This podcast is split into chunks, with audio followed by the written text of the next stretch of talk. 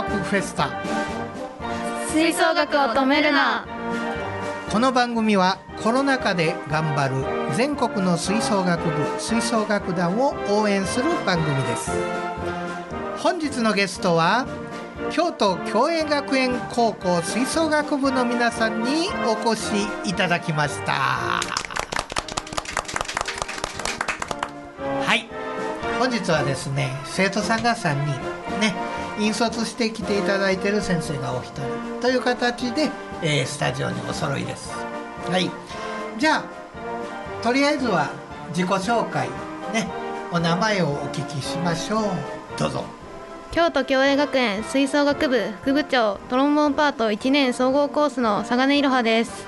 はい佐賀根さん副部長ね。あのー役職好きのね人ですからなかなかしっかりとした喋りで。ね勉強もようできるんですか？そんなにです。ああそんなにですか。それ以上追求はしないでおきましょう。はい。はい。えー、続きまして。はいどうぞ。同じく副部長パーカッションパート1年進学コースの池部芽衣です。池部さん。はい。えー、勉強は？なんか苦手な教科ありますか？数学が苦手です。数学誰に習ってるんかな？まあ後でちょっと話しよう。はい。じゃあもう一人。はいどうぞ。ホルンパートパートリーダー1年総合コースの小田葉月です。はい小田さん。はい。はい。ということでホルンのね、えーパートリーダー、パート何人いてるんですか？3人です。3人、はい。3人か。いうことは新入生入れてようやく4人のはい。あれができるわけやね、はい。まあちょうどええ人数やね。はい。ああよかったよかった。はい。じゃあ、えーこの3人を引率して福知山から来ていただいている先生をご紹介しましょう。はいどうぞ。はい、えー顧問の平川直也と申します。よろしくお願いします。はい。平川先生。先ほどですね2番目に自己紹介した池部さんという子は数学が苦手だと、でその数学の教科担当が平川先生はいはい、ということでこれ以上は追求ししないでおきましょう。ね、先生の教え方がというよりもあなたの理解力なんかな。そうですねはい、そうしいうことにしときましょう。ね、はい、はい。ということですが今ねあの3人の生徒さんがね自己紹介していただいたんですけどもこの3人の共通点なんですが、えー全員舞鶴市在住でございます。舞鶴の子らですよ。だから来ていただいたっていうのもねわざわざ福知山から来ていただいて言うても近所やからすっと帰れるというね、えーそういう地の利もありまして来てもらったわけなんですがはい。えー、っとね最初に、えー自己紹介しました佐賀根さんと最後の、えー小田さんが城南中学校、ね。それから真ん中で、えー自己紹介しました。数学が苦手な池部さんが、えー城北中学校ということでね、えーその3人ですけども。どうですか？中学校時代を振り返ってみてなんか思い出に残ってることを一言ずつ言ってもらいましょうか。はい。はい。ああ今度は逆に行こうか。はい小田さん中学時代の吹奏楽部の活動で印象に残ってること。コンクールです。コンクール、はい。どどういうことがあったんですか？3年生の時はコロナ禍で開催が中止になったんですけど、はい。2年生の時にはい。1回出場することができて、はい。すごい1回だけだったのでとても思い出に残りました。ああそうですか。はい実はその時に私が指導に行ってたというね、はい。ああことでありました。じゃあ池部さん。中学校のああ池部さんは城北中学校なんですが、どんな印象に残ったこと？サマコンですね。あサマコン、はい。素晴らしかったね あの演奏。私も生で聴かせていただいた。あの時の城北中学校もノリに乗ってたね素晴らしい演奏やった。僕もよく覚えてます。はい、あなた方自身も非常に「やったーやったった!」いう感じやね。そうですね。あ鼻高々になったわけね。あーあーなるほど。はい。じゃあ、えー最後に佐賀根さんはどうですか？定期演奏会です。定期演奏会。ああの大会のやつ。はい。はいはい。私も行かせてもらいましたが。ね。あのー体育館であれ結構盛りだくさんな定期演奏会やったね、はい。曲もその1年間でやったことやってその上またアンサンブルも出てこないね、はい。そやからあれ結構長い時間やってたよね、はい。あーでもなかなか楽しいね。定期演奏会わざわざわざね来てくださいもんやから行って。なんか大層にあの寄せ書きをいただいたりしましたねあの時ね。あああの時のね。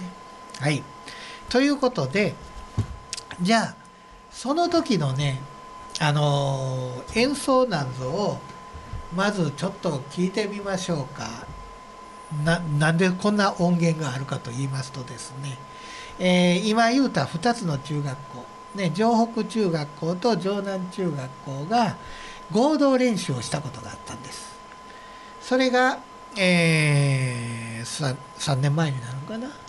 3年前の8月の末にあ 7, 7月の末やねやってそれが、えー城南中学校の音楽室でね両校が集まってやったんですけども。その時のねだからその時の課題曲と自由曲。はい。えー、とまずは城北中学校からですけども池部さんこの時に演奏したのは課題曲の「道しるべの先に」というはいはい曲と、ルーマニア民族舞曲です、はい、それが自由曲やね。自由曲はあのルーマニアはね、あの組曲になってるからね、はいひそれぞれの曲のね特徴を出すのがなかなか難しい、はいそういう曲ですよね。でもなかなかええ演奏やったから皆さんに聴いていただきましょう。それでは、えー当時の城北中学校の演奏です。お聴きください。どうぞ。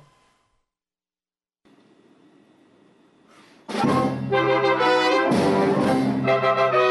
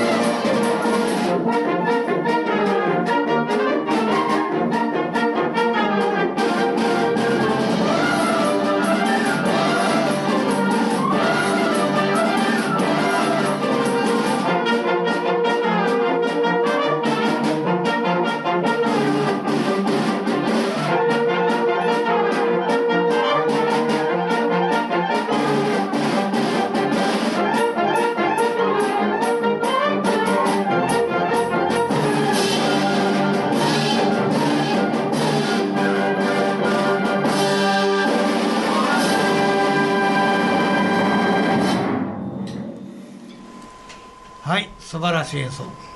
最後なんかティンパニーの音がドーンって残ってましたね。そのティンパニーの、えー池部さん。この時のなんか感想。とこの時はうん。と私のパートなんですけどパーカッションが人数足りなくて1年生を出すことになったんですけどはあはあはと小学校の時は何もやってなくて中学校で初めて楽器を触る子だったんで、あはいはいはい。すごいみんなで指導したりするのが大変でした。ああ大抵ね。どこでもコンクール行ったらそういう事情があるんですよ。ねえ。あの楽器も事情のある楽器が多いしね。どこ持ったら外れるとかね。それからあのコンクールでよくあの裏方の生徒を指導してね舞台の係とかやったけどもみんな個性的な楽器持ってきはるから絶対に手伝わんようにとか言って言うてやりましたよね。持ったら潰れるような楽器を持ってきはるんやな。ねはい。じゃあね城北中学校の演奏を聞いたら当然のことながら次は城南中学校の演奏でございます。先ほどちらっと言ったように私が指導に行って作った演奏でございます。ねまああの顧問の先生が一生懸命やった反応のお手伝いをねして、えーかなり難しい指導でしたけどもまあ自分で自分を褒めてあげたいぐらいによう頑張ってね。あびっくりした。えーあれねしましたけども。はい今ちょっとビャーっと聞こえましたんで、えー曲なんですがはいどちらでも、えー、坂根さん何の曲を演奏したんでした？課題曲エイプマーチエイプリルリーフはい。と自由曲吹奏楽のための恩師輝きの海へです。はい。そうでしたね。まあチェープリルフールって僕がずっと言うとったやつね。はい。はい。あのーちょっとテンポ早めに設定しようと言ってね。あの時びっくりしたね。京都のコンサートホールの本番先生嘘いうぐらいテンポで「とうとうとうと早いやんか い」そんなん生徒ついてこれるんかいなとすっ転んでまいへんかと思って私あの舞台袖で青なっとったんやけどなんとか最後までねすっ転ばんと行ってね。えということでそのスリル満点の城南中学校の演奏を聴いてください。はいどうぞ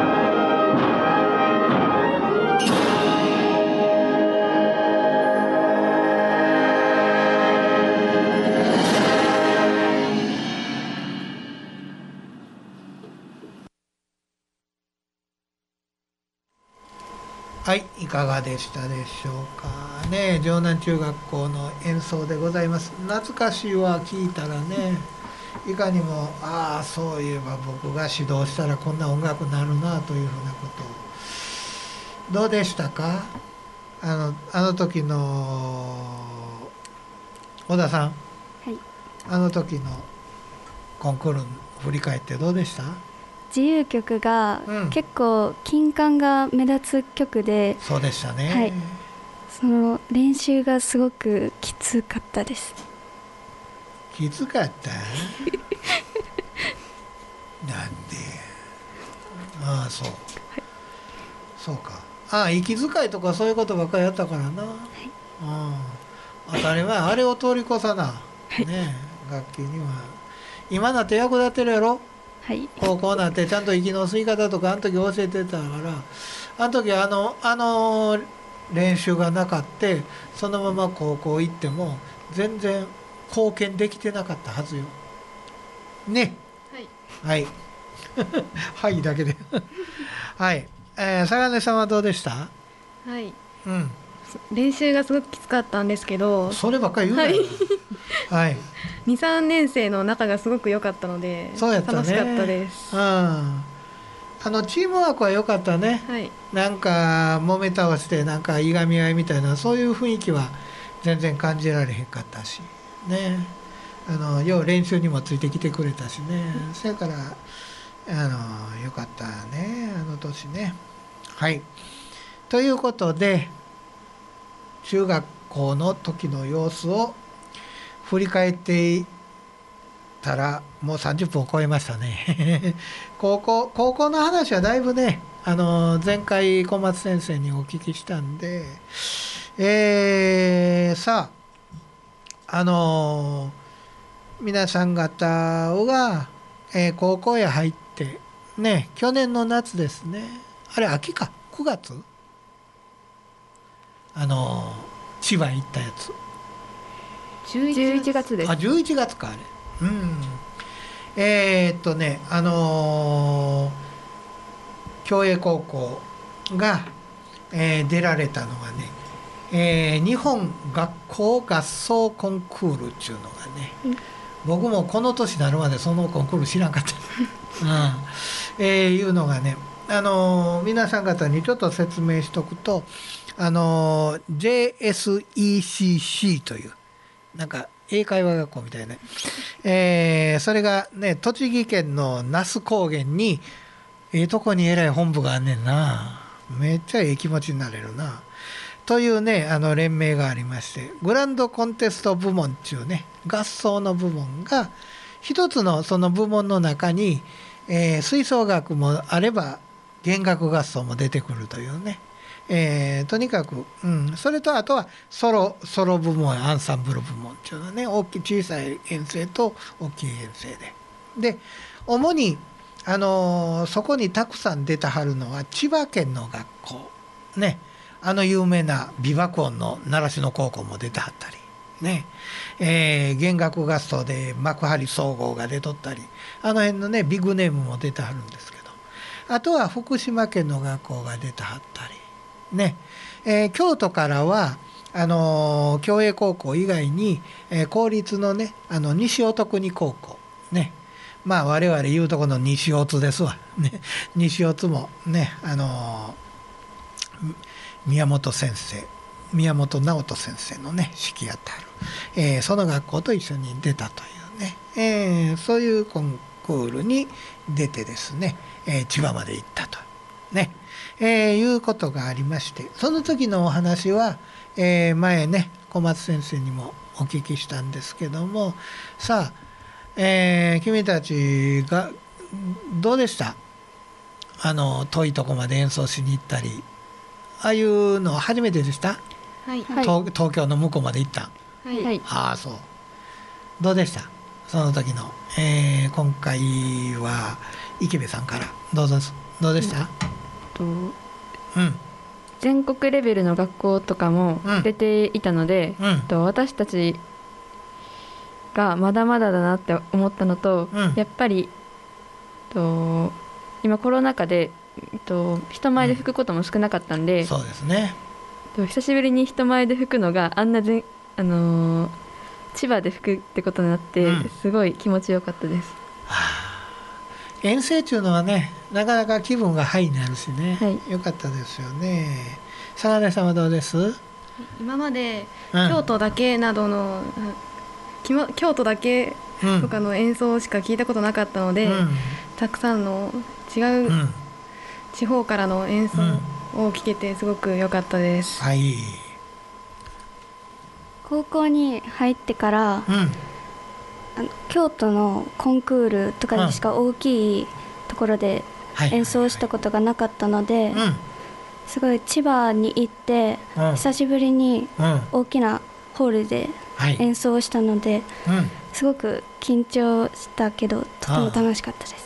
そうですか。よかった。いい経験になりましたよね、はい。ああいう遠いところへね演奏しに行くっていうのはなんかちょっとそのただ行ったいうことだけじゃない付加価値がねあるもんやと僕は思いますわ、うん、ただ単にそんな近所でやっても遠いところでやっても演奏は演奏やんというようなそういうふうなしらっとしたようなことを言う人もありますけどもわざわざねあれ新幹線乗って行った。はい、すごいね。私も京都の学校でずっと長い間ねあのオレンジ色の学校で勤めてましたが新幹線乗って東京行ったらほとんどない。アメリカ行く時にいっぺん新幹線ってなった。あと全部ね全部バス。0泊3日でバス。だからバスで夜中移動して向こう本番やってまた夜中移動して帰ってくる。布団で寝ることなし。そんな遠征あのバレー部とかサッカー部の応援なんかみんなそう、うん、でまたねあの教育高校もあのサッカー強いからね、そのうちまた応援に行くようなことがねあるかもしれんので。寒いであれ。ほんまに寒い。それからねバレーにサッカーっていうのはねもうなんで全国大会が正月明けにあるようなそんなんばっかり強いねんとちょっと恨みましたけどね。野球やったらなっちゃうのにとか思ったりね。夏は夏でまたしんどいんですけど。はい。ということでこの間もちょっとあのあの聞かせていただいたんですけどもその時のね演奏。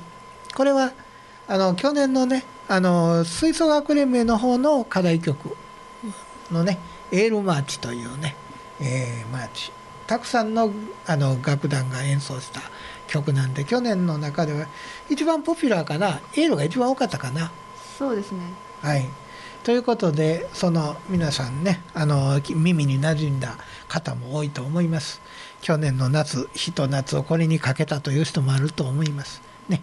エールマーチを聞いていただきましょう。どうぞ「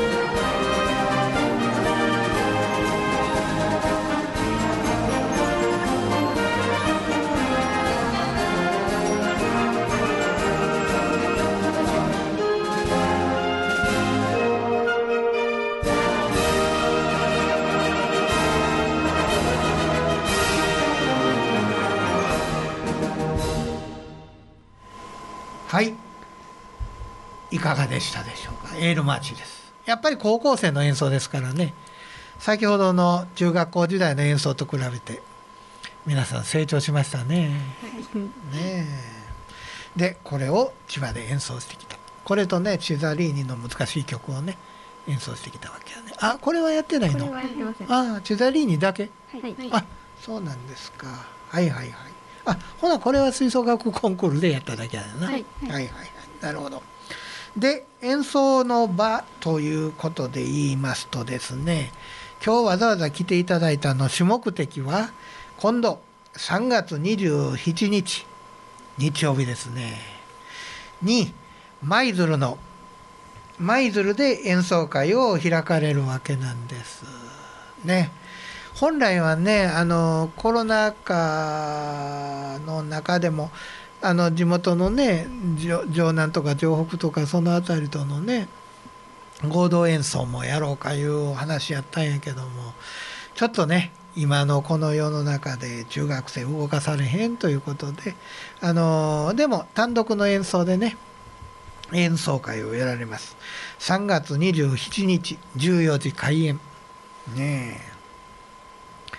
私も寄せてもらおうかな。ねえ。27なんとね京都立花と重なってんねあっち番やけど。あっちはねなんか何千枚のチケットが秒で売り切れたという。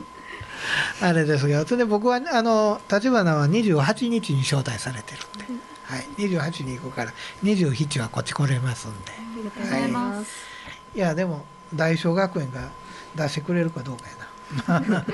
はいということで、はい、このコンサートを3人で手分けしてちょっと紹介してもらえますか？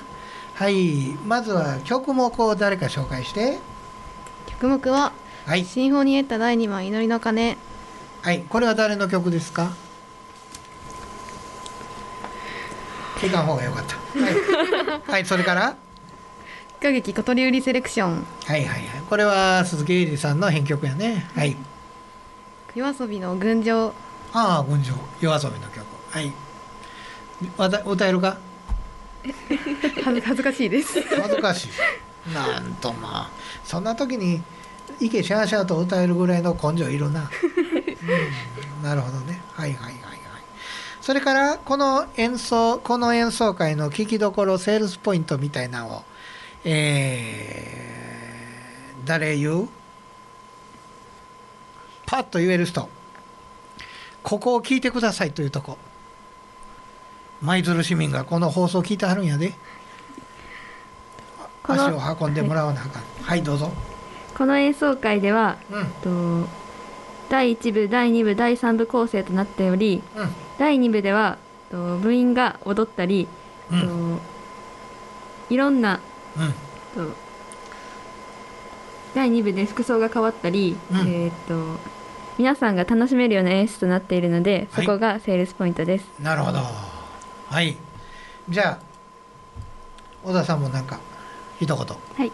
うん、全国大会で演奏したうん、「やめを這うもの」や来年度のコンクール曲、うん。j p o p など聞きなじみのある曲も演奏するので、すごい。来年度のコンクール課題曲？はい。はいあ、課題曲、どれを演奏するの？全部？とまだあとああ、さそうか、まだ、まだ秘密やねんな。はいはいはい。そやね、今頃からこれやりますったら、よ、よそでな、えー、あんねん、えりゅうりゅうえとかいらんこと言われそうやもんな。あんま言わん方がええな。うん、ほんで、当日、あ、これですか、というようなな、そういう感じで見てもらった方がいい。はい、ということでですね、あのー、3月27日ですね、14時開演。えっ、と、これは、えー事前申し込みが必要なんですね。はい、で申し込みフォームとかが、えー何見たら出てるんですか？とお申し込みは本校吹奏楽部のインスタグラムアカウントかの URL からいつでも簡単に申し込みではいはいきますはいはいはい。ということでねインスタから申し込むという形になっております。はいということでね楽しみですねはい。もう27日やからもう何週間や？3週間。3週間。ねえ。はい。エンディングの音楽が鳴ってまいりましたけども。ね。えー、50分間。いろいろここでね。あのー舞鶴で皆さん方のホームタウンの舞鶴で喋ってみてどうでしたか？楽しかった楽しかったです。楽しかったですか。それはよかった。そんなこここで嫌でしたとか絶対言われへんよな、い、ということでねまたこれからもちょこちょこ来てくださいね。はい、はい。ね。あのー舞鶴あのー舞鶴 FM 舞鶴も共栄高校を応援しますし。ね。で皆さん方も舞鶴のね私がやってる取り組み舞鶴で吹奏楽をねを利用した町おこしというのにね一緒に頑張ってもらったらな特にね舞鶴出身のこの3人が中心になって君たちの福知山にある高校の人たちを動かしてで舞鶴でね一緒に頑張っていきたいなというふうに思います。